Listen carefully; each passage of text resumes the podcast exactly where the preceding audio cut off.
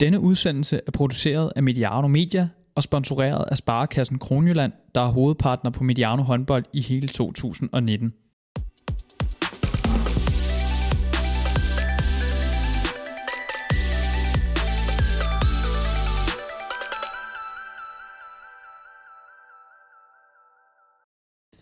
Niende runde i herrehåndboldligaen er færdigspillet. Det skal vi have snakket ned. Der var en enkelt eller to overraskelser, og så var der en, øh, en øh, hvad der burde i hvert fald have været en topkamp mellem BSH og GOG, som vi skal have, som vi skal have snakket meget om. I første omgang skal jeg lige byde velkommen til Jesper Fordin, Højs træner i første division, og øh, med en duk fra sejr i bagagen. Ja, det var dejligt. Det var tiltrængt. Ja, tillykke med det. Tak. Og øh, jeg kunne forstå, at øh, I også vandt. Den kunne jeg ikke lige se på livescoren. men øh, CMS SU15-dreng vandt også. Jamen, det, er, det er for dårligt, at de ikke øh, har den med på, på Top Håndbolds livescore. Men ja, vi fik også en sejr. Det var dejligt. Fedt. Det, så kan vi jo ikke bede om, øh, så kan vi ikke bede om mere. Øh, godt humør. Mm. Og en masse håndbold, som vi skal have, skal have snakket ned. Runden startede jo med, øh, med lidt en overraskelse. Mors Ty tilføjer Aalborgs herre det første, det første nederlag i sæsonen. 33-30. Øhm, for det første en, en del mål, øhm, som, øh, som Aalborg indkasserede. Deres målmænd står også med nogle øh, øh, unormalt lave procenter. Øh, især Michael Akkefors, som har en redning på, på 17 skud. Er det der, forklaringen skal findes på, øh, på Aalborgs nederlag, Oliver? vi skal i hvert fald tilskrive det noget værdi, at øh, i mine øjne ligaens bedste målmandspar øh, går fra en kamp på 60 minutter med seks redninger. Specielt Michael Akkefors øh, står med, med under 6%. Det, det tror jeg vil næppe, han har prøvet før. Så selvfølgelig, øh, når du har målmænd, der, der står med så lave, lave redningsprocenter, så er det svært at vinde håndboldkamp. Ja, og jeg, særligt i første halvleg øh, har de en redning, øh, og den, øh, den kommer efter øh, 23,5 minut, så bliver det svært øh, at, at vinde, også selvom man er Aalborg. Det, det kræver jo redninger, det ved vi alle sammen, så, så det skal vi jo klart øh, have med i, øh, i den analyse af håndboldkampen, helt klart. En vigtig sejr for, for Mors Thy. Øhm, altid en dejlig sejr at slå, slå nummer et, men også i forhold til det her kæmpe store midterfelt, hvor de lige hærer sig på. Øhm, Kolding skal lige beslutte sig for, om de vil kigge nedad eller, eller opad. Men ellers er, der ved, er den ved at knække sådan lidt over omkring øh, 11. 12. pladsen. Øh, men Mors øh, med de to point spiller sig op på, på 8 point og ligger med samme point altid som Aarhus og Gok. Skanderborg Fredericia, som ligger på, øh, på henholdsvis 8. og 7. pladsen, ligger med, ligger med 9 point. Så der er også ved at begynde at tegne sig nogle kontur, nogle kontur omkring den her, de her to, to uh, slutspilspladser, som vi måske forventer, at det er dem, der ligesom er lidt, lidt uforudsigelige. Uh, så Mors i, i den grad stadigvæk en spiller i, i, om, omkring de her pladser. Ja, så synes jeg jo også, at øh, altså, vi kan ikke kun sige, at det er Aalborg, der er dårligt. Hvis man skal slå øh, Aalborg, så skal man jo spille rigtig godt. Øh, og det lykkes Aalborg jo, øh, eller undskyld, øh, Mors Thy jo så også med, og de får fuldt op på, på den flotte sejr, de også havde i Nordsland øh, inden øh, slutrundepausen. Og, øh, og det viser jo bare, at de har brugt den fornuftigt, for når man kan komme ud på den anden side og, øh, og slå øh, Danmarks øh, bedste håndboldhold, øh, så har man da gjort noget rigtigt i pausen også. Øh, så, øh, så stor kado til, øh, til Mors Thy. Det var ikke kun Aalborg, der var dårlig. Nej, jeg synes faktisk, det er interessant at kigge på det her hold. Øhm, jeg øh, beskyldte mig en lille smule for at være smalle, inden vi gik i gang med den her sæson. Det synes jeg egentlig, de har bevist. Specielt her over de sidste par kampe, det er de faktisk ikke. Øh, specielt på deres højre bak, øh, synes jeg faktisk, de har et, en gruppe af, af spillere, der kan være med i, på ret højt niveau. Både Dalin og, og Jonas Gade, men også unge Mads Oxer, der kommer ind. Øh, de står altså samlet, de tre spillere, for, tror jeg, 12 scoringer. Øh, og det er ikke mange skud, de brænder. Øh, det, synes jeg, det synes jeg er imponerende, og det, jeg synes det er faktisk det er spændende hold at se med, med nogle unge knægte, der, der klør på. Øhm, og vi ved jo, at deres hjemmebane op på, på Bette Balkan, det er, det er aldrig nogensinde et, øh, et sjovt sted at skulle hen. Så helt klart et hold, der, der ikke er sjovt for særlig mange at møde, og kan godt komme til at true øh, nogle hold omkring den her 8. plads. En anden hjemmebane, som også er ubehagelig at spille på, er øh, oppe i Vestjylland, i øh, Lemvi, hvor de øh, endnu en gang øh, fik øh, dengang et enkelt point øh, med fra en hjemmekamp, den her gang mod, øh, mod Sønderjyskes herre. Øh, jeg ved ikke, hvorfor vi vil med i talsæt, at det er herrehåndbold. Øh, det er det. Det skal I bare gå ud over fremover, at det er herrehold, vi, øh, vi snakker om. Det havde ikke været så godt, hvis de havde fået uafgjort hjemme mod Sønderjysk uh, damer. Ja, altså damehold deroppe også. Nu skal du passe på, hvad du siger. Jeg tror bare, vi, øh, vi, går, vi går hurtigt videre, og så øh, konstaterer, at, øh, at Lemvi øh, ja, er ved at lægge lidt afstand til, øh, til Nordsjælland. For Nordsjællands vedkommende har det i hvert fald været var det en livsvigtig sejr, at de vandt i Lemvi. Ellers tror jeg næsten godt allerede, vi kunne have haft dømt øh, Nordsjælland ud. Jamen, jeg synes, det er lidt noget af det, vi har været inde på, at, at man har en fornemmelse af, at Lemvi har lettere ved at skal stjæle point mod nogle af de andre hold i ligaen, end, end Nordsjælland har. Øh, og når de jo, ja, de har slået BSH, ikke, så har de fået uafgjort mod Kolding, nu får de også uafgjort mod Sønderjyske. Når man kan stjæle point her og der mod nogle af de hold, der ligger over en i rækken, jamen så bliver det lige pludselig svært for Nordsjælland, for så skal de til ud og gøre det samme, så, så er det ikke nok bare at slå Lemvi i de to kampe, så skal de også lige pludselig til ud og finde point andre steder, og der ser jeg bare Lemvi være øh, lige den tand skar, øh, skarpere og stærkere end, end Nordsjælland. Ja, og særligt på deres, øh, på deres intense hjemmebane øh, som er et svært sted at spille, øh, og som, som siger Oliver, vi var, vi var inde på det, og det bliver bekræftet allerede i, øh, i runden efter øh, opsummeringspodcastene. Øh, og der, øh, det er jo særligt anført af, af, af hårdt arbejde. Altså de knokler hele vejen igennem. Også øh, hjulpet godt på vej af, af en god målmandspræstation, Ron Nikolajsen med 15 redninger og en, øh, en samlet procent på, øh, på op over 36, så er man, øh, så er man rigtig langt i, i, i den. Så, øh, så utrolig flot øh, point, de får der. Øh, skulle øh, også have haft begge to, øh, og der mener Sønderjys så også, at de havde nogle gode chancer til slut, hvor de har to muligheder for, for at bringe sig foran øh, helt til slut. Øh, men det havde selvfølgelig også været, været ubarmhjertigt, øh, fordi Lemvi, de, øh, de kunne godt have fået begge point, men utroligt flot at få et.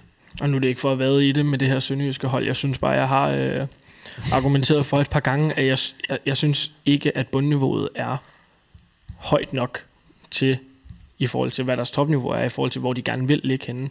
Altså, vi har set dem spille nogle klassekampe, men så har vi også set nogle af de her kampe, hvor de falder lidt ud. Og Lemvi er ikke noget let sted at spille. Det, det er ikke, fordi man ved, at man tager til Lemvi og vinder med 10, men det er til gengæld et hold, man skal slå, hvis man gerne vil øh, konsolidere sig i top 8. Øhm, og der, der peger jeg igen lidt på, at jeg synes ikke, bundniveauet er højt nok i Sønderjyske. De ligger trods alt stadigvæk med, øh, med, med 11 point, og det ser, det ser rigtig fint ud for Sønderjyske mm. i forhold til at og, øh, gå, i det her, gå i det her slutspil. Øhm, ja, nu har vi lige snakket om Nordsjælland. De får, øh, de får sgu ikke rigtig noget med fra, fra Ribe. Taber med, taber med 8. Ribe gør det, vi efterhånden efter den her sæson for, forventer jeg dem og tager en stensikker sejr. Øh, ja, men Ribe stadigvæk øh, på andenpladsen. Nu var det her ikke den mest øh, meriterende sejr, men, øh, men et spændende hold og, øh, at komme og følge slutspillet. Øh, I forhold til, når, nu har vi snakket meget om den her struktur. Øh, det er lidt svært at sige noget øh, sådan ultimativt om, om niveauet, når vi rammer, når vi rammer slutspillet. Men man kan vel som minimum forvente, eller det, det har vi jo allerede set, at Ribe, at Ribe kommer til at, nu var de slet ikke i slutspillet sidste sæson, men de, men de, de er en bejler til den her semifinal, øh, når vi rammer slutspillet. Det, jeg synes, der er sjovt at tænke på, det er, at vi i mange år har haft lidt et indtryk af, når de her slutspilspuljer bliver lavet, jamen, så er der to favoritter og to øh, hold, hvor man tænker, at det var en overraskelse, hvis de går i semifinalen. Jeg har på fornemmelsen, at vi kommer til at stå med to slutspilspuljer i år, som er mere åbne, end vi, vi vil være vant til. Jeg ved godt, der er lang tid til, der kan ske mange ting. Jeg synes bare, bredden i toppen og generelt bredden i den her liga, den er, den er, den er voksende, den er stigende. Øh, så jeg, jeg synes, Ribe Esbjerg er jo egentlig en rimelig god personificering af det her. Altså det, det er et hold, som slet ikke kom med i slutspillet sidste år, og nu tænker man, okay, nu, nu kan de være farlige for de fleste. Så jeg synes egentlig, der er, der er nogle tendenser til noget spændende i den her liga, om øh, en en potentiel, øh, et potentielt slutspil med mange hold, der kan drille øh, og være med til at skal kæmpe om de her semifinalpladser.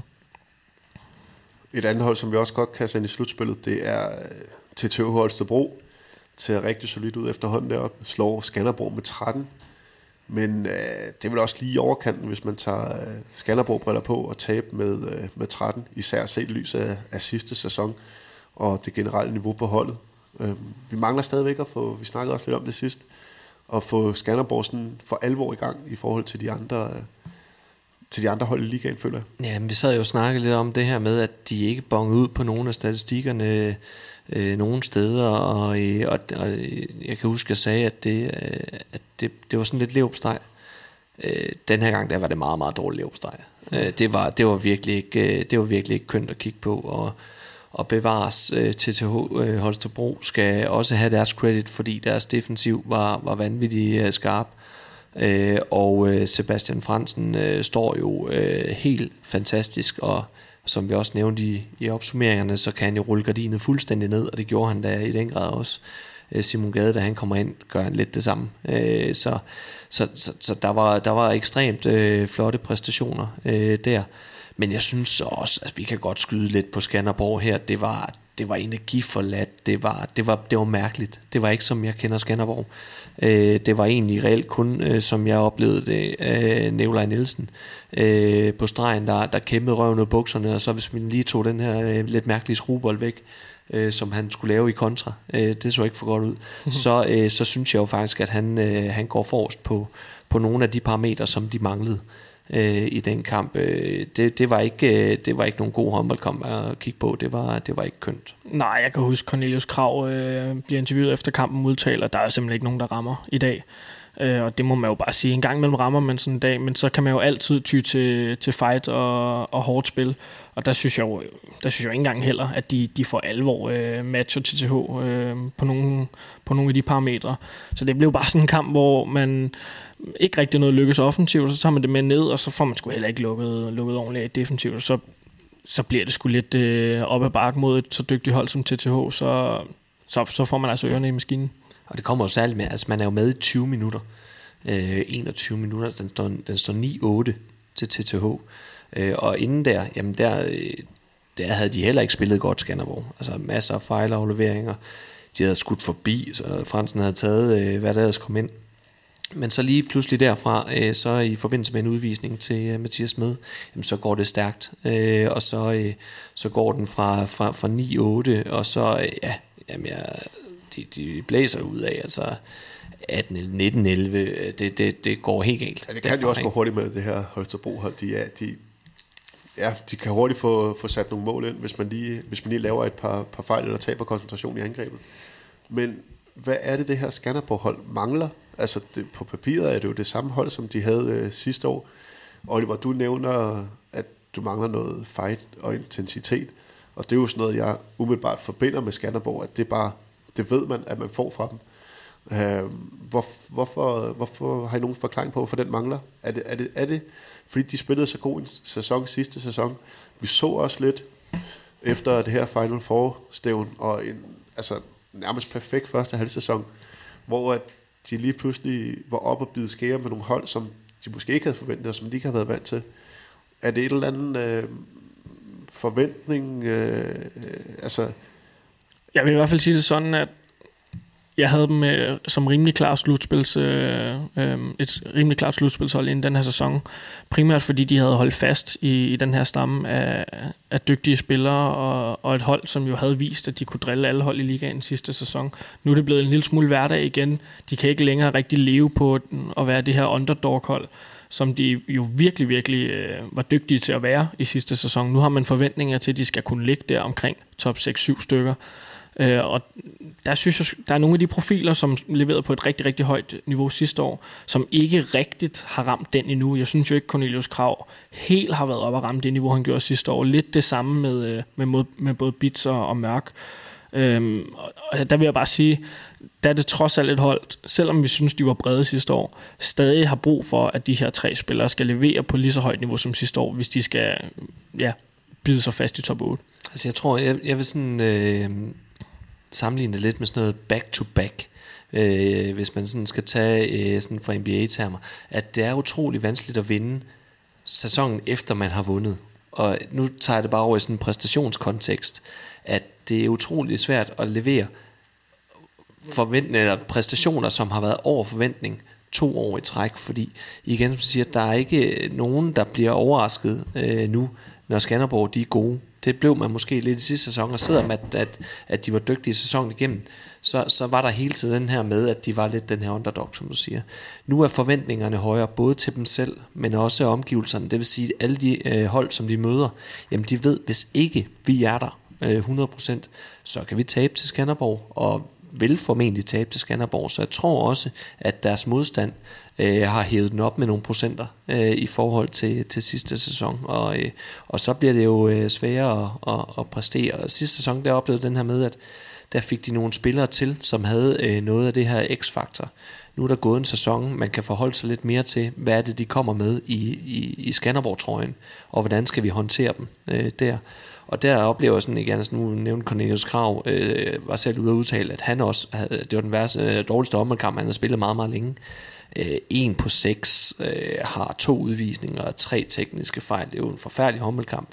Øh, Markus Mørk, to på syv øh, rammer jo heller ikke en, øh, en god håndboldkamp. Balling 5 på 11 og to tekniske fejl. Det vil sige, dem der skal gøre det for Skanderborg, Ja, der kan de rammer tage jo Mathias ikke. Spitz med der. Ja, Ja, Bit skal tre- vi jo tre sagtens. på 10, ikke? Ja, og, og, og scorer så på et af de første øh, skud, han har, så går det jo stærkt ned ad bakke derfra. Ikke? Det vil sige, alle dem, der skal levere for Skanderborg, de får slet ikke leveret i, i den her håndboldkamp, øh, og så, så, så går det bare stærkt. Altså. Men I selv lidt inde på det, der er måske også noget med selvbilledet. Altså man kan sige, hvis det, den her stilling havde set sådan ud på samme tidspunkt sidste sæson, havde vi jo ikke siddet og haft den her snak. Slet ikke. Øhm, altså de ligger jo inden for, for slutspillet stadigvæk. Så der er, jo, der er jo sket en hel masse med forventninger til det her hold, og det kan jo være, at der er nogle... Øh, ja, det, det, er, det er noget, man skal, man skal, man skal vende sig til som, øh, som Skanderborg, Skanderborg Nå, men man kan sige, at øh, altså, de har jo slået Nordsjælland, de har slået Kolding, og de har, øh, de har slået Lemvi. Øhm, og så har de fået de her bonuspoint i udsejren mod Sønderjysk, og så, øh, og så sejr, eller hvad hedder det, krydset i Aalborg. Og man kan sige, hvis forventningerne ikke havde været skruet op, som de jo er blevet helt naturligt efter den flotte sæson sidste år, så vil man sige, at godkendt start, fint. Men sidste sæson, der når de at slå alle andre hold i top 8, ud over øh, Tvis. Det vil sige, nu har vi også begyndt at få lidt en forventning om, at man må godt drille de andre gode hold i rækken. Og det har de bare ikke været i stand til nu. Altså nu har de fået ørerne i maskinen mod TTH, øh, mod Aarhus. Øh, GOG er de så godt nok lidt tæt på, men, øh, men også BSH i den første kamp. Øh, altså, det er, det er et hold, synes jeg, som ikke længere, hvad skal man sige, er helt med mod de gode hold, og har mistet en lille smule af den der, man snakker om, om at der er sådan der oprykkerenergi. Det var ikke oprykkerenergi, men der var den der øh, unges øh, kodhed at gå på mod sidste sæson, og nu er det blevet en lille smule hverdag igen for nogle af de her spillere. Nu skal de møde nogen i næste runde, som har den her oprykningsenergi, som du kalder det. Øh, de har en hjemmekamp mod Fredericia. Den bliver jo virkelig spændende i forhold til, øh, nu du siger, de, de hold, de har, de har slået, det er primært øh, de, øh, de dårligste hold. Nu skal, de, nu skal de op mod et hold, som vel, hvor de er, hvor de er favoritter, men det Fredericia-hold, der, der er rigtig godt kørende. Det bliver, det bliver uhyre interessant at se, hvordan de, hvordan, hvordan de formår at, at afvikle den kamp. Øh, det kan blive, det kan blive en øh, rigtig svær kamp for dem, tænker jeg, og også en definerende kamp sådan fremadrettet. Ja, og så oven på, øh, oven på den præstation, øh, de leverede i øh, TTH Holstebro, så skal der jo helt andre boller på suppen, og det tror jeg også, de er klar over. Øh, fordi at øh, Fredericia, de kommer ikke øh, til at øh, køre i andet end allerhøjeste gear hele vejen igennem, så, så på de mentale parametre øh, Øh, skal de øh, med være klar fra, øh, fra, fra, fra starten af. Jeg tror også, det er det, der sådan nager dem mest i øh, Skanderborg-lejren, fordi altså ambitionerne, tænker jeg, nu kender jeg ikke til deres, øh, til deres målsætning, men det, det må stadig hedde slu, øh, slutspil. Og, og lige PT ligger nummer 8, så de er jo faktisk inden for deres målsætning. Øh, så, og jeg tror ikke normalt, at, øh, at, at de forventer, at de kan vinde i TTH Holstebro. Det er der ikke så mange hold, der kan, kan tillade sig at forvente at gøre. Det, er- det er så i højere grad mere, hvordan Øh, og det, det er det, der skal kigges på. Øh, hvordan så de ud? Hvordan var deres udtryk? Altså, de blev som nærmest blæst ud af banen de sidste 40 minutter øh, af håndboldkampen. Og det skal der gøres noget ved, fordi ellers så taber de til Fredericia øh, på hjemmebane. Øh, fordi de kommer ikke til at, øh, til at vige. De kommer til at køre i måske et endnu højere gear, end TTH Holstebro gjorde. Øh, dog ikke med samme kompetencer i defensiven, og, øh, og formentlig heller ikke på målmandspositionen. Øh, position. Men de får deres opgave for os, og de skal ikke den grad ændre udtryk. netop Fredericia slår Aarhus med et par stykker på, på hjemmebane. Og øh, ja, og begge, begge de hold er så også en del af det her store, store midterfelt. Øh, de ligger begge to. Hvad var det, de lå? Øh, jeg tror, de ligger 8, og øh, ja, Skanderborg ligger 8, Aarhus ligger 10, og begge, begge hold med... Øh, nej, Fredericia har 9 Fredericia point. 7, ja. Ja, Fredericia 7 med 9 point, og Aarhus, Aarhus 10 med 8 point. Men som sagt, et vildt tæt felt lige der. De ligger øh, fra, 7, fra 7 til 11 ligger de med, med 9, 9, 8, 8, 8 point. Øh, så et eller andet sted en, en del af det samme felt. Men et Aarhus-hold, som øh, har tabt pusten en lille smule. Vi har også snakket om det et par gange. Det var, det var svært at forvente, at, at de fortsat på, øh, i, den kadence, i, i den kadence. Øh, det ligger jo stadigvæk meget på Martinusen Læsø, og de to gør vel et eller andet sted, hvad, hvad man kan forvente. Øh, Læsø måske med lidt færre skud, end hvad vi har, end hvad vi har, øh, hvad vi har set tidligere. Men øh, Torben Pedersen 3 på 7, og så taber de bare de her kampe. Nu ved jeg, Fredericia, ved jeg godt, Fredericia også er et godt hold, især på hjemmebane. Men, men, øh, men det viser også bare lidt om, hvor, hvor porøst det her Aarhus hold er. Jamen, det er i virkeligheden et af rækkens bredeste hold, øh, og mod rækkens helt klart i mine øjne smalleste hold. Øh, og det synes jeg en lille smule bliver udstillet i den her kamp. Øh, altså Fredericia, når de skifter, så falder niveauet ikke sådan betydeligt, øh, og har egentlig rigtig mange spillere siddende ude på bænken, der kan komme ind og gøre en forskel. Det har Aarhus ikke. Og så er det klart, når, når de her tre øh, musketerer, som vi plejer at kalde dem, når de ikke rammer det niveau, som de gør de første 4-5 kampe, så kan de sådan set tabe mod alle hold, og de kommer da i hvert fald til at tabe mod Fredericia, når, når de kan, kan spille på det niveau her. Jeg kan jo egentlig bare undre mig over, altså nu nævnte du selv det med Læsø, øh, har otte afslutninger, det er jo helt uvandt efterhånden. Vi, jo, vi plejer at være oppe på det dobbelte. Øh, og øh, altså procenterne er jo stadig fine. Altså det er jo øh, samlet set øh, i, øh, altså i 5, 5 på 8, der misser han så et straffe, så i åbent spil, så er det 5 på 7, det er over 71 procent. Øh, så skal han jo afgøre nogle flere bolde.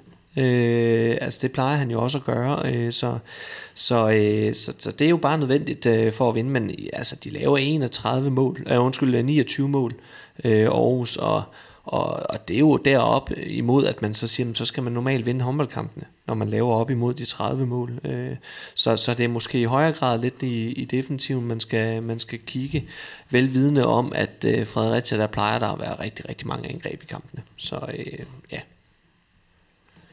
den sidste kamp, inden øh, vi tager hul på BSH øh, godt kampen det er øh, Skjern, der tager deres tredje, tredje sejr i træk.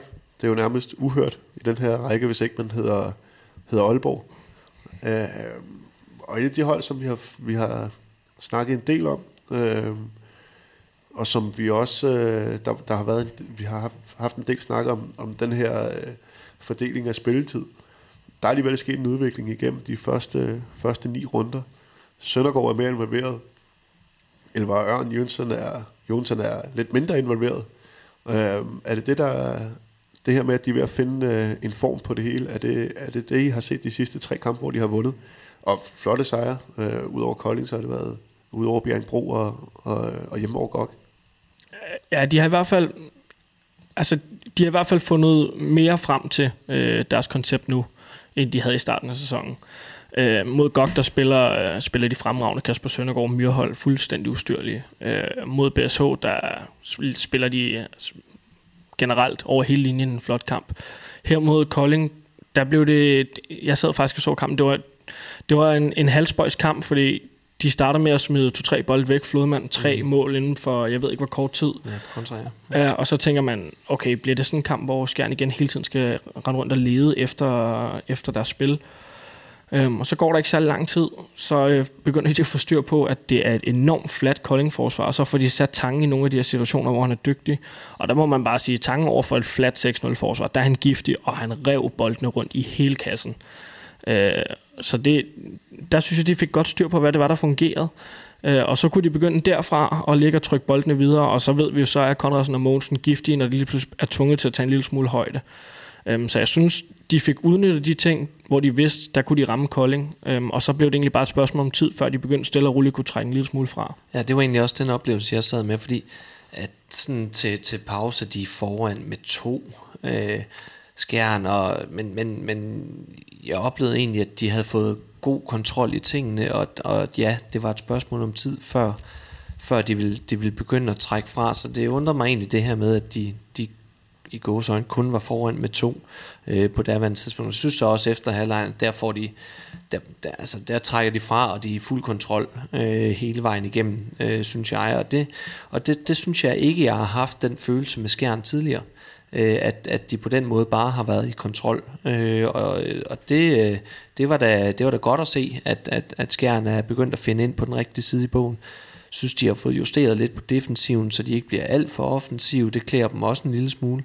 Øh, og så øh, også den her rotation med, at Kasper Søndergaard han har fået en rolle nu, øh, synes jeg jo også er, er rigtig glædeligt. Det er noget af det, vi sådan har efterspurgt lidt, og, og det synes jeg, det, det, det giver noget god dynamik øh, for, øh, for skærn. Det betyder så også samtidig, at, at, øh, at Elver Ørens øh, rolle, eller minutter, er blevet, blevet færre, øh, end, end de har været, øh, har været tidligere. Øh, Øh, og det, der tror jeg måske, at de bare startede lidt for optimistisk ud og, og kastede ham lidt for løverne, og der, der, der tænker jeg, at det er bedre, fordi der er ingen tvivl om, at, øh, at, at Elvøjeren er utrolig dygtig og utrolig talentfuld, men, men, men man skal lige give ham, øh, give ham chancen for at komme ind i den danske liga, og så skal han nok stille og roligt øh, få, øh, få udviklet sig den vej igennem, når han, når han vender sig til, til, til det tryk, der er. Der er øh, væsentlig forskel på, på den islandske liga og den, og den danske. Så det, jeg synes egentlig, de er begyndt at finde ind på nogle rigtig gode ting i, øh, i skærmen. Hvis man skal putte en lille smule malurt i bæret, så, øh, så oplever jeg i den her sæson, at de ikke får rykket særlig mange af deres afslutninger ud til deres venstrefløj. Og det undrer jeg mig faktisk en lille smule over, når de nu ikke har den der helt store skudkraft på venstre bak. Øh, og at både Thomas Mogensen og Conradsen er dygtige til at angribe deres yderside, når de kommer derned. Øh, I den her kamp tror jeg, de har en afslutning øh, fra hjørnet på 60 minutter. Øh, de har altså øh, Anders Eggert og, og Bjarke stående derude. To dygtige venstrefløj, der skal have noget mere arbejde med, synes jeg. Øhm, og der oplever jeg, at der er helt sikkert noget, noget, noget mere potentiale i at få bredt spillet endnu mere ud, og også få nogle, nogle afslutninger derud. Specielt når man nu ikke kan trykke så meget udefra for den venstre bak. Ja, også særligt når det er, de, de, de spiller utrolig meget på den her russesituation over ved Eivind Tangen som, som, jo, som jo starter det første tryk, og, og det medfører som regel, at, at, at trykket kommer fra højre mod venstre i den her øh, case. Jeg tror så bare, at der er mange øh, af modstanderholdene til skjern, der vælger at prioritere sig og sige, jamen vi vil langt hellere have Mogensen, Konradsen, Elvøren på de her ydersider ned mod baglinjen, i stedet for at man får Anders Sikkert eller Bjarke øh, Christensen ind over, øh, ind over øh, fra fløjen, fordi begge to utrolig dygtige afslutter, og, og jeg tror også, det gør noget for, for kontraspillet, hvis øh, Mogensen, Connorsen eller Ørn øh, brænder deres ydersider der. Øh, så, så, så mangler de jo, og så er der utrolig langt hjem øh, i stedet for. Så jeg tror, der er lidt taktisk den vej. Ja, så et øh, forsvar, der også er stabiliseret, som vi lige, som lige nævnte kort, endnu en gang krydret med, med fine præstationer på, på målmandsposten. Øh, hvis man skal lave sådan en, Øh, en power ranking. Altså Skjern har vel taget nogle, nogle, øh, nogle rigtig fine skridt igennem de sidste, de sidste tre runder, øh, hvor øh, er, er Skjern lidt af de bedst, øh, bedst spillende hold pt. Vi kan se, Mosen han var ude og sige, at han, øh, han mener, at de er Danmarks bedste hold, når de spiller så godt, som de kan. Ej, jeg, jeg har dem ikke over Aalborg, også selvom at de tabte op på Mors. Øh, dertil synes jeg, de er alt for øh, stabile og også på topniveau. Øh, der, der har jeg der har jeg ikke nogen over dem stadigvæk. Øh, men der er ingen tvivl om, at, at skærn er der kommet højere op. Lige i øjeblikket har jeg også TTH højere end, øh, end, end skærn. Øh, men, men så begynder de at være der. Øh, nu skal vi tale om BS, BSH øh, senere, øh, synes jeg jo også øh, har, har nogle, nogle fine ting. Så altså, der, der skal jeg se noget mere kontinuitet fra Skjern og deres gode resultater. De er klart på vej i en positiv retning øh, og, og gør det rigtig godt lige nu. Men jeg skal lige se det øh, et par kampe mere, før, øh, fordi tidligere har jeg været efter dem omkring, at det har skulle bølget lidt. Og starten, som du siger, Oliver, altså mærkelige børnefejl, øh, som, som man normalt jo bare ikke ser fra så dygtige, rutinerede folk. Øh, det, øh, det, jeg skal se noget mere jeg vil sige, jeg, jeg er faktisk fuldstændig på linje med dig for din her. Jeg synes, de har vist nu over de sidste tre kampe, at topniveauet er tårnhøjt. Øh, og det skal det også være med så mange profiler på holdet. Øh, men de har også vist, at når de til tider ender i perioder, hvor de skal lede lidt efter det, så er der lidt langt mellem snapsene, og, og så, så kan det sgu godt blive, blive lidt op ad bakke. Jeg har stadig Aalborg som værende klar favoritter, og så synes jeg, øh, Skjern lige har snedet sig op i det her felt sammen med BSH og med Tvis øh, i den der gruppe lige under. Øhm, og så synes jeg jo, at Ribe Esbjerg og Gok så også snuser dem, den gruppe øh, op bag i. Så ja, altså, jeg synes jo, der er mange hold, der byder sig til, men det er klart, at Skjern har der med de sidste tre sejre mod tre fine hold øh, helt klart bevæget sig op øh, af formbarometer. Og også dejligt at se uh, træneren uh, være så konsekvent i at arbejde med, med tingene, og ikke være, være så bange for at, at lave lidt om, både i forhold til, til spilletid og, og det her forsvar, som vi også har snakket om. Nej, men jeg, jeg, jeg synes alligevel, der er blevet reguleret en lille smule i start. Jamen, det er det, jeg mener. Ja, ja, altså, jamen, det vil jeg så give dig ret i. Øh, som vi også snakkede om sidst, det her med, at han jo vil have træerne, specielt Jonas Tidemand, noget ud over udover trimmerne nogle gange arbejde, hvor jeg synes, de blev lidt for sårbare, mm. fordi så skarp dækker deres to heller ikke op, når de skal ned og stå. Der synes jeg jo, at deres fireblok er noget mere giftig, når, det, når de gør det kompakt, og, og egentlig lade, lade, lade angrebsspillerne komme ind til dem, og ikke omvendt. Øhm, og der synes jeg jo, man har set her de sidste par kampe, at når de kommer ned og stå og bliver kompakte, jamen så er det en fin fireblok, de kan stille, og der står deres to keeper øh, inde bagved, specielt Robben Haug, synes jeg, på skuden udefra er rigtig, rigtig giftigt. Men lad os bare øh, hoppe til, til GOG BSH-kampen. Øh, inden runden var det, var det to hold, som havde kæmpet en lille smule med at finde nogle point. De har lige haft et par nederlag. Øh, be, begge hold. BSV vinder. BSH, undskyld. BSH vinder. Øh, vigtigt. Ja, 32, 32 29. Øh, i, i, i en tæt kamp, men, men også en kamp, hvor, at, som alle andre, hvor GOG også prioriterede det her med at virkelig at få trykket, trykket anden bølgen. Uh, men igen, BS, BS, BSH øh, spiller rigtig fint, øh, fint angrebsspil. Uden Sebastian Skube, som, øh, som jo har spillet en rigtig fin sæson. Hvad var sådan, øh, sådan umiddelbart, hvad, hvad lavede du om ved, ved BSH's angrebsspil? Ja, men det betød jo først og fremmest, at de starter med øh, to venstre hænder i bagkæden.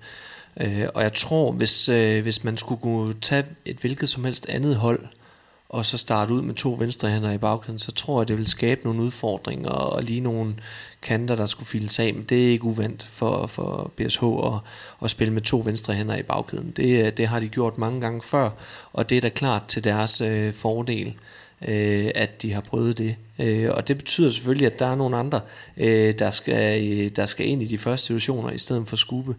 Øh, og, øh, og her synes jeg jo egentlig, at de lykkes rigtig fint med stadigvæk ja, at få spillet på nogle spidskompetencer fordi det ligger lige, så, ligger lige så naturligt at lægge uh, Nikolaj Markusen ind i, uh, ind, i, ind, i, ind, i midten. ind i midten, hvor han plejer at komme ind, og så skal der en træer løft på det, og så kan man så vende den ud på skube til dueller og spille med stregspil og sådan noget. Så det betyder selvfølgelig, at de skulle spille en, uh, en lille smule anderledes, men jeg synes jo stadigvæk, at de får spillet uh, på nogle spidskompetencer i Nikolaj Øres uh, skud, uh, stående skud.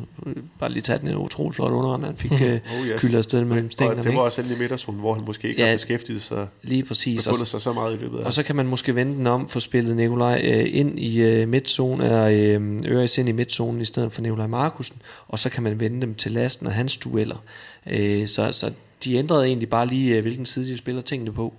Øh, og så øh, ja, og så spiller de så ud fra det og, og jeg synes jo at i den grad at der var der var nogen der steppede op i øh, i Skubes øh, fravær, øh, og de spiller en, øh, en, en rigtig fin øh, angrebskamp. Jeg synes faktisk generelt, deres angreb, når det starter med en vurdering fra Nikolaj Markusen, gerne i en situation to mod to med en stregspiller, så er det enormt potent, fordi man bliver nødt til at forholde sig til det. Han kan skyde udefra, han er sindssygt dygtig på assistspillet, og han er faktisk også, også dygtig til at få sluppet den videre til noget duel på, på næste bold. Øhm, og der synes jeg jo, det er rigtig, rigtig svært for mange forsvarer at forholde sig til det der. For når Lassen rammer noget duel, eller Øres kan ramme et skud på en flad, øh, på en flad forsvarsspiller, jamen der er bare lige pludselig så mange ting, man skal forholde sig til, selv når Skube ikke er med. Når man starter med den her vurdering øh, situation for Markusen, som man jo som forsvar skal forholde sig til, så åbner det op for mange muligheder på det her angrebsspil. Fløjene bliver nødt til at træde med, med ind for at gøre det øh, altså mere kompakt. Så står man lige pludselig med en landsholdsfløj øh, over i højre side. Ikke? Øh, i Johan Hansen, som, altså, det, der er mange gode spillere offensivt på det her hold, og jeg synes, de, altså, de, de har spillet sammen i mange år nu, de, de kender deres løbbaner uden ad, der, man ser ikke så mange tekniske fejl, de får afsluttet de fleste angreb. Jeg synes, det er ret potent angreb, de har på BSH. Og netop ja. det her med de, med de få tekniske fejl er vel ekstremt vigtigt for, for BSH, som jeg nævnte det lige kort, øh, hver gang de, øh, deres modstandere øh, laver en gameplan, så kan man se, så er det typisk den her, den her øh, kontra, kontrafase. Øh, både første og anden bølge, de er rigtig, rigtig gerne med pres. Så derfor bliver det ekstra vigtigt for BSH øh, at holde de tekniske fejl så langt ned som muligt. Ja, de ender så op omkring ni øh, tekniske fejl, og det, det har jeg lavet mig fortælle, at det er nogenlunde omkring gennemsnittet.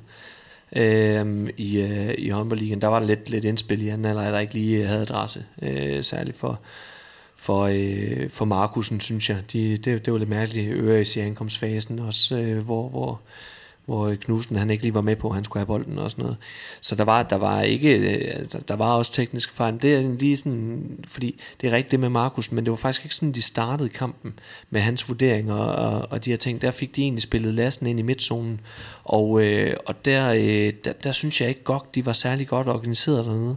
Jeg synes, øh, det var som om, at, øh, at træerne ikke lige helt var med på, at det var en venstre hånd, der kom derind og kom til at stå øh, for, øh, ja, for, for, for meget over i venstresiden, og, øh, og Stitora på, øh, på højre to øh, hang slet ikke sammen med træerne. Det var, han dækkede lidt sit eget show øh, derovre, og det åbner jo bare til indspil til skudomsiden. Øh, og der er det altså væsentligt nemmere at spille øh, et indspil øh, til skudomside, end at skulle kringle den rundt og, øh, og give den modsat sin skudomside.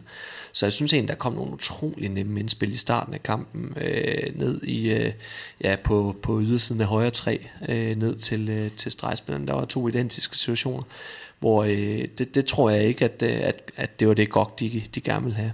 Ja. Og jeg kan jo godt forstå, at Stitora, han, øh, han, han måske øh, tænkte, nu skal jeg dække Markusen. Jeg bliver også nødt til at have en masse højde, fordi at øh, Stitora ikke er den, øh, den højeste tor i, øh, i ligaen. Øh, så han er selvfølgelig bange for skuddet ned over sig, og måske også lidt bange for, for duellerne, for det kan Markusen altså også rigtig godt. Men han bliver jo nødt til at hænge sammen med resten af forsvaret, og så bliver man nødt til at øh, flytte problemerne længere ud. Det er jo dem, der har bolden, der kan lave mål hvor stor øh, betydning tror jeg, man skal tillægge det her med, det er, at det netop er en venstrehåndet playmaker. De, de, der, det er jo få gange, man skal forholde sig til en øh, venstrehåndet i midten. Altså der er vel, det bliver vel lidt mere, det bliver i hvert fald en anden måde, man skal lave de her skift på, fordi bevægelserne som udgangspunkt vil være spejlvendte. Ja, det giver en helt anden rytme for eksempelvis højre tre øh, positionen her. Skal jo, øh, skal jo stå en lille smule bredere i, øh, i den situation, stå lidt mere i skudarm. Øh, og så måtte øh, Lassen jo bryde tilbage i, øh, i venstre tre, øh, hvor det bliver væsentligt svært at gøre noget ved den. Både at spille den øh, til sin egen højre side som venstre hånd ind i midten er vanskeligt. Øh, så, så, så jeg synes jo, jeg synes måske, at, øh, at, at øh, højre tre, højre to området i, øh, i GOGs øh, organisation, defensiven, så ikke øh, så øh, fantastisk fantastisk godt ud øh, fra starten af, af kampen, og det, det var BSH øh, dygtige til at udnytte. Vi snakkede lidt om de her, den her øh, kontrafase, som BSH's modstanderhold tit gerne vil, øh, vil øh, benytte sig af. Øh, nu da der er så udtalt en, en gameplan for modstanderholdet, øh, ser det som en stor, en stor svaghed for BSH. Er det her, de kan, de kan rykke lidt? Altså skal de blive ved med at, at skifte de her to spillere, som de har, som de har for vane?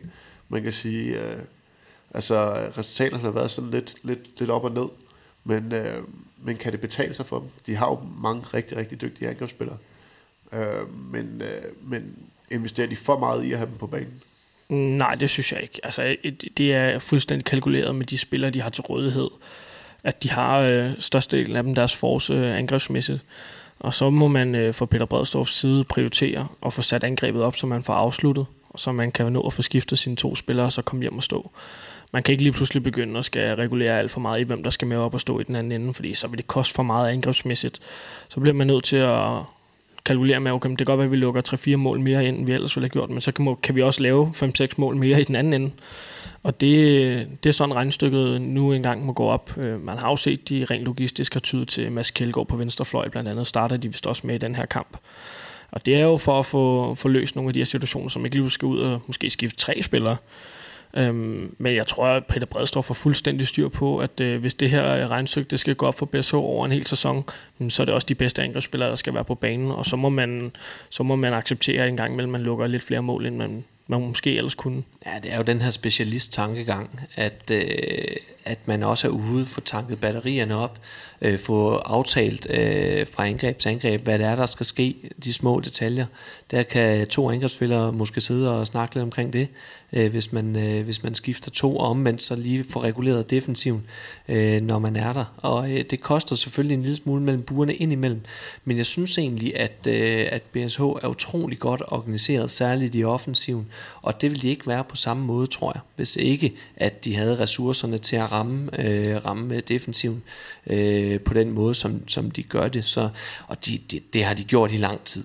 BSO, så de har fuldstændig styr på deres, øh, deres play-by-play rotationer og, og hvordan det skal, det skal afvikles. Og, og det er, hører jo også med til historien, altså det, det er jo oftere, at BSH de laver over 30, end at de laver under. Det vil sige, at modstanderholdet skal lave flere mål for at vinde over BSH, end de normalt gør. Øh, og det, øh, det, det kan godt være vanskeligt øh, at, at, at pludselig skulle, skulle øh, højne sin, sin scoringsfrekvens, øh, selvom at det måske er defensivt, der er lidt mere vaklen end det, de normalt møder. Så øh, jeg tænker egentlig bare, at det, det handler om, øh, om koncept og filosofi, og der rammer de den egentlig øh, ganske fornuftigt, synes jeg. I og med, at de øh, modstanderne tit løber så mange kontra, øh, bliver det som oftest også øh, lidt større chancer, som øh, modstanderen får. På trods af det ligger øh, Kasper Larsen rigtig fint med i forhold til redningsprocenter. Jeg tror, vi var ikke decideret efter ham, men, øh, men der blev i hvert fald påtalt, at, at BSV, BSH øh, godt kunne bruge en, øh, en, en rigtig, rigtig dygtig keeper. Nu ved vi, at de får Johan søstrand øh, næste sæson, men øh, har Kasper Larsen overrasket positivt. Han ligger, han ligger med, med øh, altså inklusiv straffe, ligger med en redningsprocent på 32.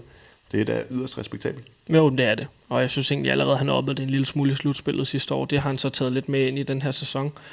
Øh, det var ligesom det, vi, vi var meget efter, at det manglede de på i forhold til de 3-4 andre tophold i sidste sæson. Og der har de trods alt hævet deres niveau betydeligt, vil jeg faktisk sige, til den her sæson. Specielt Kasper Larsen. Det er også ham, der er afgørende i den periode, hvor de trækker fra i går. Han piller fuldstændig pynten, af specielt Lasse Møller i, i den periode, hvor de går fra, jeg tror, de går fra minus 1 til plus 4 på 7-8 minutter. Der er det altså Kasper Larsen, der, der står med, med nogle flotte redninger. Og der, det viser jo bare, hvor vigtigt det er at have en, en, en keeper, der præsterer. Øhm, fordi de åbner visse steder til nogle afslutninger. Der må man bare en gang imellem, så må man bare kigge ind mellem stængerne, og så, enten så er der redning, eller også er der ikke redning. Og der har Kasper Larsen stået på, det, øh, synes jeg, et godkendt niveau indtil videre i den her sæson. Ja, og vi må bare sige det som det er. BSH-keeperne, de har været utrolig udskilt. Øh, det, det har, de, har, de har været udskilt. Øh, og så skal vi jo også huske at, at, at rose dem, når de så er kampafgørende gode. Og det er rigtigt, Oliver, som du siger der er lige den her periode i, øh, i overtalssituationen, hvor Lars Møller han, øh, han tager nogle skud øh, uden at være i fart. Frie skudchancer bevares, inden under 3 meter bevares. Øh, så det er jo med rigtig, rigtig flotte redninger, øh, selvom Lars Møller ikke var i fart. Man kan altså diskutere, om de kunne spille sig til noget større, øh, eller spille sig til noget, hvor de er mere fart. Øh, det kunne man jo måske, øh, men det skal ikke tage noget som helst af, af nogle flotte redninger der, som er med til i den periode, at BSO de trækker fra. For det var ikke tilsvarende i den anden ende i samme periode, og der ved vi bare, at det er utrolig vigtigt, og øh, jeg tror også, det var øh, Nikolaj Markusen efterfølgende, som, som gav Kasper Larsen fuld credit for, øh, for, øh, for, for at de vinder kampen. Øh, så det synes jeg også var stort. Så vi skal huske at rose, øh, når det er, øh, at, øh, at de er kampafgørende gode, øh, i stedet for bare at sige, at de aldrig er redninger. Ja, så vil jeg bare sige, øh, i den modsatte ende, vi snakker tit Markusen, Øres og, og Skubbe, når vi snakker det her BSO-hold. Jeg synes bare igen, Jakob Lassen, mm. er, er den her, hvad skal man sige, sådan lidt en silent killer. Uh, han er ikke så ekstravagant, han, er ikke, uh, han laver ikke nogen helt vanvittige ting han gør det bare godt hele tiden. Altså, jeg tror, han ender på, det ved jeg ikke, 4-5 mål. Mm. Uh, jeg tror, det var op imod 7 assist eller sådan noget, han ender på. 4 mål og 7 assist, ja. Mm. Ja, altså... På rigtig, rigtig fine procent, han brænder en enkelt skud. Jamen, det er det bare. Og det er bare et bundniveau, der er tårnhøjt. Øhm, og det er bare vigtigt på sådan et hold her, hvor det er essentielt, at man, øh, man ikke laver så mange fejl, og der ikke bliver løbet så meget mod en, at man har en spiller, som bare er så solid, som han er. Han er en problem, problemknuser, fordi han kan spille tre positioner. Øh, han kan spille playmaker, højre bak og, og højre fløj. Øh, han kan løse deres problemer, når de skal skifte. Han kan løbe med ned og dække op, øh, hvis det er det, der skal til han er bare virkelig, virkelig, hvad skal man sige, den der, det der ekstra krydderi øh, prikken over i på det her BSH-hold, specielt offensivt, synes jeg. Ja, og han kan ikke længere gå under radaren. Det kan han simpelthen ikke. Han, øh, han er rasende dygtig, og han skal jo betegnes efterhånden som en topprofil. Øh, og det, det er han ikke blevet gjort til nu, men det burde han blive, fordi han leverer altså hver eneste gang, jeg ser håndbold. Øh, så, øh, så, så det, er, det er virkelig, virkelig flot, og jeg synes også, at BSH er dygtig til at bruge ham rigtigt øh, bliver sat i de situationer, hvor han er god på sine dueller. Og ja, syv assist, det er utrolig flot. Øh, og, og han er jo den, der sådan, sammen med Markusen jo overtog ekstra på assistspillet i forhold til Skubes fravær.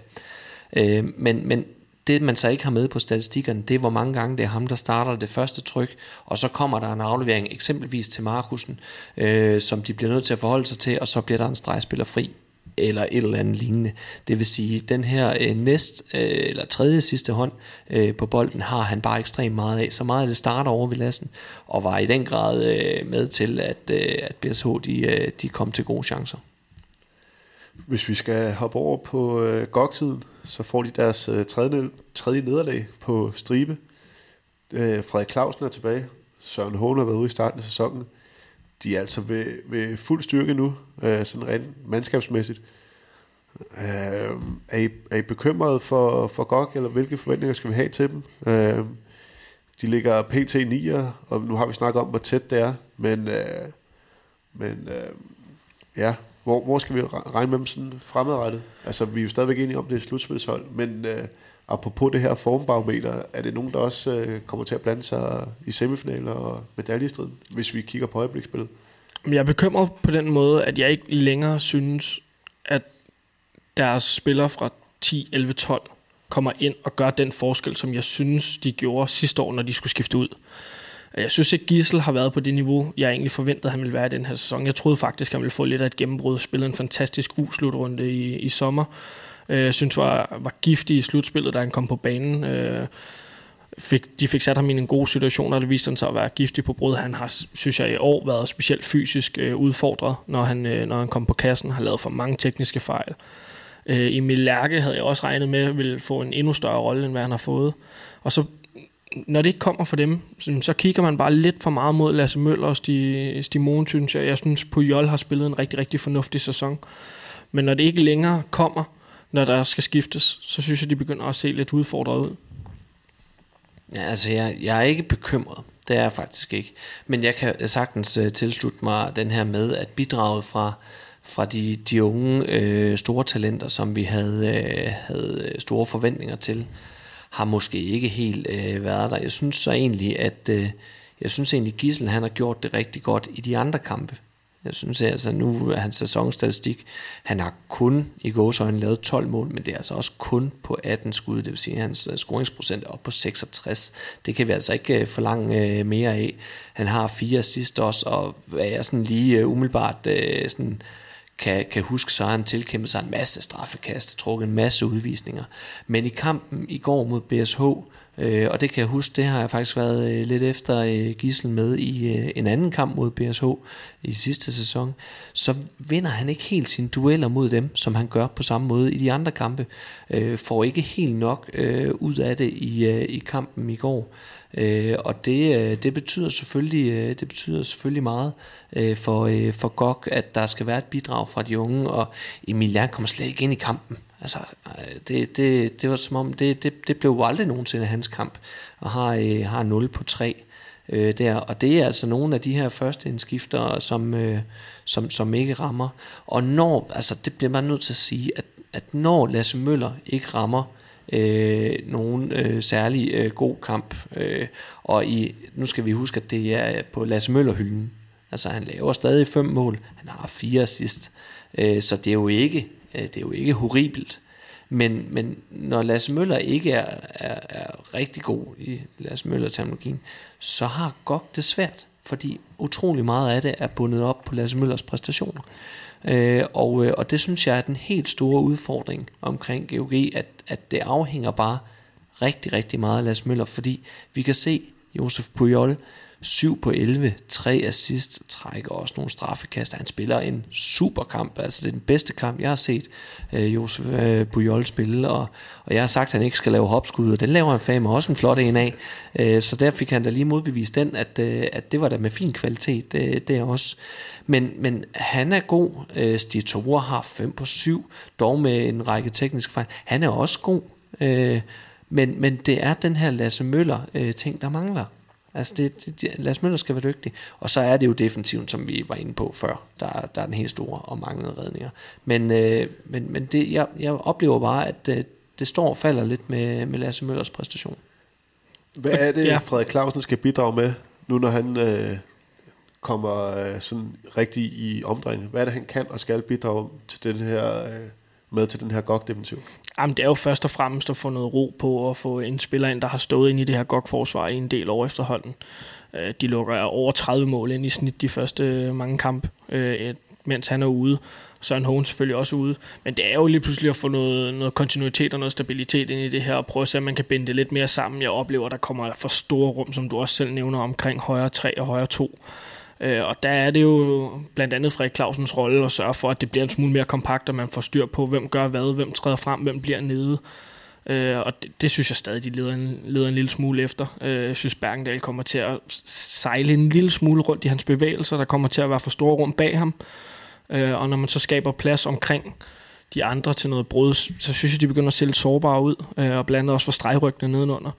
Og der skal Frederik Clausen jo blive endnu dygtigere som den her leder defensivt til at få bundet det sammen. Ja, jeg tænker lige præcis, det er det her med lederen, øh, som øh, bliver afgørende, fordi en ting er hans kompetencer, han er en utrolig dygtig forsvarsspiller, men, men jeg oplever i højere grad, det hele organisationen, det er samhørigheden dernede, det her med, at man mærker hinanden, øh, fornemmer hinanden, og det er der, hvor øh, Frederik Clausen har den største rolle lige nu, til at få øh, organiseret og samlet øh, den her defensiv, øh, derinde, og måske også øh, lidt på omklædningsrummet, får hævet fat i sine, øh, sin, øh, sin medspillere nede i defensiven og sagt, bror, nu gør vi fandme sådan her, og vi gør sådan der, Stitore, du skal ikke fisse rundt derop, øh, du skal komme ind og være kompakt, øh, og så må vi øh, leve med nogle af problemerne andet steds. Men, men øh, det, det hele, det starter jo med, at, øh, at de skal, de skal have styr på den her øh, træerblok derinde, og der, øh, der er Frederik Clausen jo bare øh, den helt store nøgle. Skal så også lige siges, at han har været ude i lang tid. Mm. Han har været ude i lang tid, og det er ikke nemt bare lige at komme ind, når man har stået på sidelinjen i lang tid, og skal, øh, skal, skal få styr på det hele. De skal lige have ridset nogle kanter af, og og de skal også øh, lige have fundet ud af, jamen, øh, hvordan er det, vi øh, hænger sammen derinde i fire blokken øh, med, med Clausen i linjen. Så det tager lidt tid, og jeg er sikker på, at de skal nok komme derhen. Øh, men man kan jo også se på øh, sæsonstatistikken, at der bliver øh, lavet øh, væsentligt flere mål øh, imod øh, GOG øh, per kamp, end, end, end der blev øh, sidste år. Jeg tror faktisk, de havde den bedste defensiv sidste år. Øh, I hvert fald meget tæt med Aalborg. Jeg, jeg husker, det er noget med omkring i gennemsnit 27 øh, mål ind, øh, per kamp imod, og nu er vi altså op over 30. Øh, så det er, jo, det er jo en relativt stor øh, forskel. Øh, og, øh, og det hænger selvfølgelig også sammen med de her øh, de her præstationer i målet, hvor at, øh, jeg synes, øh, der var lige en periode, hvor øh, Victor Gisli så rigtig skarp ud øh, på, øh, på nogle svære bolde, tager nogle store, flotte redninger. Øh, men, men den fæs jo også lidt ud igen, og så var der nogen, som, som han skulle have fat i, som han ikke fik fat i, og det bliver jo også kampafgørende. Øh, og Søren Hågen, der ikke rammer øh, sit vanlige øh, høje niveau.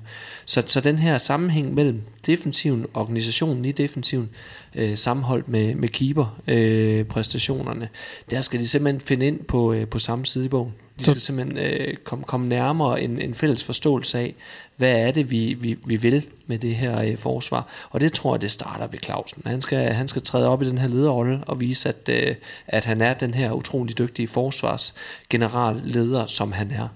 Så tror jeg også, man, man skal huske på, at Kirkelykke øh, stod øh, den her højre to i samtlige minutter, stort set sidste år. Lars Hall er stoppet. Det er også en træerforsvar, som trods alt spillede en del minutter defensivt. Begge målmænd fra sidste sæson er væk. Så det er alligevel fire defensive profiler, der er væk, og Frederik Clausen er først lige kommet tilbage. Ja, det tager så, tid. Så altså, det tager tid. Mm. Ikke? Og det, nu har vi været efter Kolding defensivt. De har stille og roligt fået lidt bedre styr på det. Nogle ting skal man bare være klar på, ikke kommer over 8 9-10 kampe, men det skal vi på den anden side af jul, før tingene virkelig spiller. Og det, som du siger, nej, måske er det i virkeligheden ikke grund til at være bekymret, øh, for det, det skal nok komme. Øh, for mig handler det om, at man ikke kun får styr på det defensivt, men også får styr på, at når Lasse Møller ikke præsterer offensivt, så skal der også være andre, der byder ind. Så jeg synes, det, det, det er både defensivt, men det, jeg synes også, der er lidt andre ting, som man i godt øh, skal lede efter. Jeg synes også, øh, det nævner Krighav selv øh, efterfølgende, at, at, øh, at grund til bekymring havde der været, hvis det var, de var knækket. Hvis de var knækket ligesom øh, mod kadetten Schaffhausen, hvor det var mildest talt øh, jammerligt at, at, at se det udtryk, som GOG kommer. Det er jo ikke det, man kender Gok for øh, heller. Øh, så, øh, så havde der været øh, stor grund til bekymring, men jeg oplever jo egentlig, at de kæmper øh, hele vejen igennem. Og jeg synes så også, altså det, det, det bliver vi simpelthen det bliver vi nødt til at nævne. Øh, jeg kunne ikke finde hoved og hale i, øh, i, i kælden, så hvad, hvad man måtte, hvad man ikke måtte, hvornår der var udvisning, hvornår der ikke var udvisning og sådan noget. Og det virkede som om, at det gik bare meget mere godt på, end det gik BSH på, og så skal jeg ikke kloge mig på fordelingen af, af, af de, her, øh, de her kendelser. Øh, men, men jeg oplevede i hvert fald, at, at GOG blev væsentligt mere frustreret, end, end øh, BSH gjorde, og det er jo klart, når man er et par mål bagefter, man føler, man er i modvind. Øh, men, øh, men jeg oplever egentlig, at de kæmper øh, hele vejen igennem, og det tror jeg, det var vigtigt for, øh, for Goks selvforståelse, at, at de i hvert fald knokler igennem. Og så er det jo selvfølgelig ikke uvæsentligt, at det er netop BSH, at, øh, at forsvaret var op imod, som er et af de bedste, bedste angrebshold i Danmark. De får øh, en ganske glimrende chance for at komme tilbage på pointsporet, når de spiller mod øh, Lemvi på hjemmebane i, øh, i næste runde der kan forsvaret og resten af holdet forhåbentlig tanke en, øh, en del selvtillid. Ja, jeg tror, det bliver en god kamp for dem at få øh, ind i en hård periode nu, også med, med den tur øh, i, i Schaffhausen, hvor at, at de jo, som du også siger, bliver, bliver gjort dårligere, end de egentlig er i den kamp, øh, og resultatet bliver ret grimt. Øh, og når man så også taber mod BSH, så tror jeg, det bliver rigtig godt for dem at få en oplevelse mod Lemvi, hvor de jo forhåbentlig, nu skal vi jo aldrig øh, spå om, hvad den bliver inden, men forhåbentlig kan spille en kamp, hvor de igen kan finde lidt tilbage til nogle af de her gokdyder det bliver i hvert fald nødvendigt at, at, at finde øh, den, hvad kan man sige, den, den, den rette mentalitet, fordi vi har netop rost Lemvi for, at de er et hold, der bare knokler røven ud af bukserne. Altså en rigtig øh, øh robrøds håndbold, øh, som vi nævnte øh, i, i, en anden, øh, i en anden podcast. Så derfor så bliver de nødt til at, øh, at skrue op øh, for, for det her, øh, det her fighter-gen øh, Øh, at, at de skal knokle sig til sejren. Det er ikke nok bare at lave flotte mål. Øh, og dem laver de rigtig mange af. Det er jo, de spiller jo noget rigtig flot håndbold på toppen, men der skal noget bund til, der skal noget substans til, der skal noget, øh, vi tæver skulle hold, vi hjælper hinanden, vi kan ikke stå og passe for egen mand. Vi, vi, øh, så må de skulle spille flere afleveringer øh, for at komme frem til de, øh, til de gode chancer. Så, så det bliver en rigtig god, øh, god kamp for dem at vise, at, øh, at de er på vej tilbage i, i det mode, som de gerne vil være i. Velvidende om, at de selvfølgelig stadigvæk har udfordringer. En runde, som også byder på en øh, decideret topkamp. Et mod to. Aalborg mod, øh, mod Ribe Esbjerg. Det er vel også en kamp, vi godt kan tillade os at have nogle øh, forventninger til. Ja, for Søren. Det bliver spændende at se, hvor øh, Ribe står imod øh, mod rækkens i min øjne klart bedste hold i Aalborg. Så bliver det spændende at se øh, igen, hvordan øh, Aalborg vælger at fordele deres ressourcer. Øhm, de har jo som sagt et helt vanvittigt Champions League-program her inden nytår, øhm, og jeg ligger jo stadig rigtig pænt til i puljen, efter de slog Flensborg, så fik de så godt nok et nederlag i, i Paris. Det gør de fleste hold. Men øh, jeg tror godt, de kunne tænke sig at få et enkelt point mere, eller måske to i, inden jul i Champions League, så ser det lige pludselig rigtig, rigtig godt ud, hvis, de, hvis det kan lade sig gøre. Så jeg, jeg er lidt spændt på igen at se, hvordan vil, vil Aalborg disponere deres trupper, deres kræfter i ligaen for nu af og frem til nytår. Øhm, fordi så kunne jeg godt forestille mig, at nederlaget op i Mors Thy måske ikke bliver det eneste, de rammer inden nytår. Ja, det er også et svært program, og, og et fedt program at kigge på, hvis man er, hvis man er Aalborg-spiller. Ribe Esbjerg, Barcelona, Skjern, Barcelona, Aalborg, nej undskyld, ja. Øh, BSH, BSH ja. øh, og så øh, Paris.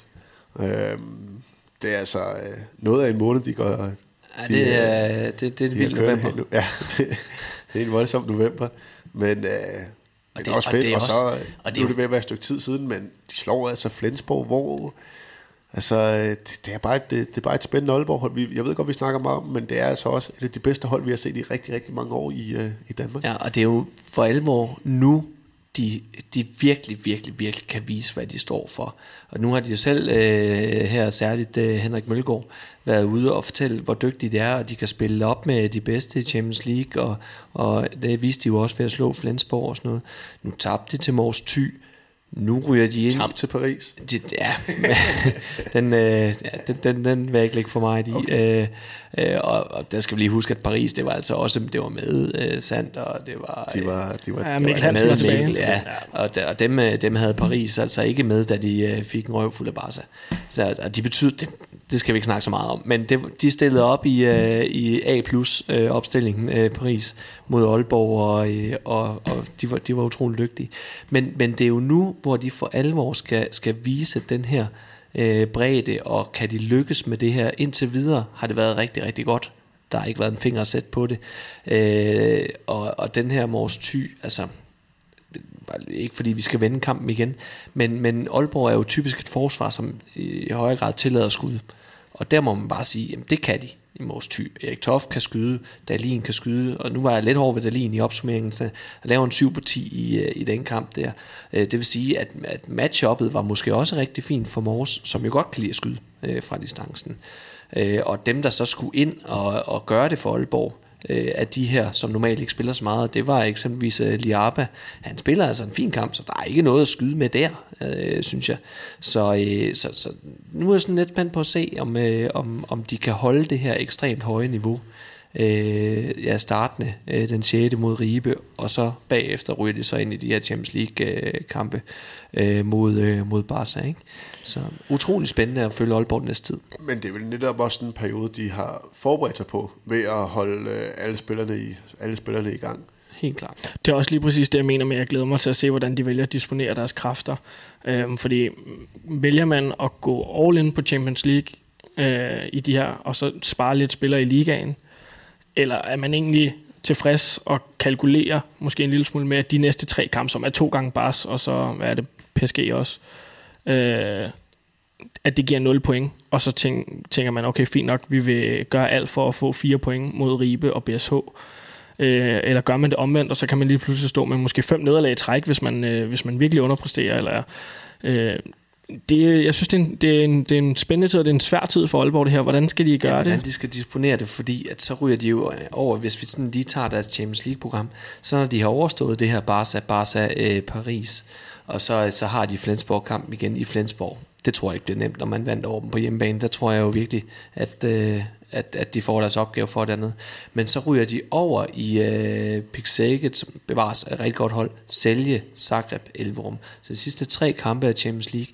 Jeg tror, der har man jo nok en idé om, mm, kan vi være med, kan vi ikke være med til den tid, og så kan det være, at dispositionerne de bliver anderledes. Øh, Øh, vi ved det ikke, men det bliver, det bliver spændende at følge, øh, hvordan øh, de skal disponere deres, øh, deres kræfter, og, og holder de skruen lige i vandet med, øh, med den næste periode med, med tre øh, afgørende kampe oven i deres øh, Champions League-brag, øh, jamen så øh, ser det da ekstremt flot ud øh, for Aalborg, øh, hvis de kommer godt igennem den næste periode. Jeg tror i hvert fald, hvis du havde sagt til dem, øh, inden sæsonen gik i gang, at de inden nytår ville stå med 8 point i deres Champions League-pulje, og dertil kun havde smidt tre point i, i ligaen, så jeg tror jeg, de ville være meget tilfredse øh, på nuværende tidspunkt. Og når de så samtidig har fået spillet så bredt, som de har, de har fået alle spillere i spil, øh, tænker, de har en forholdsvis tilfreds øh, trupsammensætning også øh, lige nu.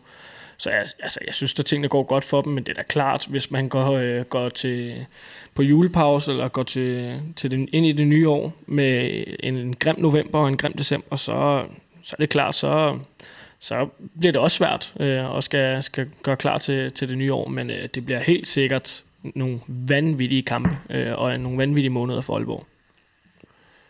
Lad os øh, bare sige, at det var de sidste ord. Øh, og så bliver vi, så er vi lidt klogere i hvert fald. Det bliver i hvert fald spændende at se. Men det bliver også spændende at se med Ribe Esbjerg, øh, hvor godt de matcher, matcher Aalborg. Hvor langt de er nået i deres, øh, i deres proces. Det snakker vi mere om i øh, næste uge. Nu mangler jeg bare lige at takke øh, Sparkassen Kronjylland for at være med til at præsentere øh, Mediano håndbold, øh, som vi stadigvæk er rigtig, rigtig glade for at lave. Og øh, ja, vi lyttes ved i næste uge.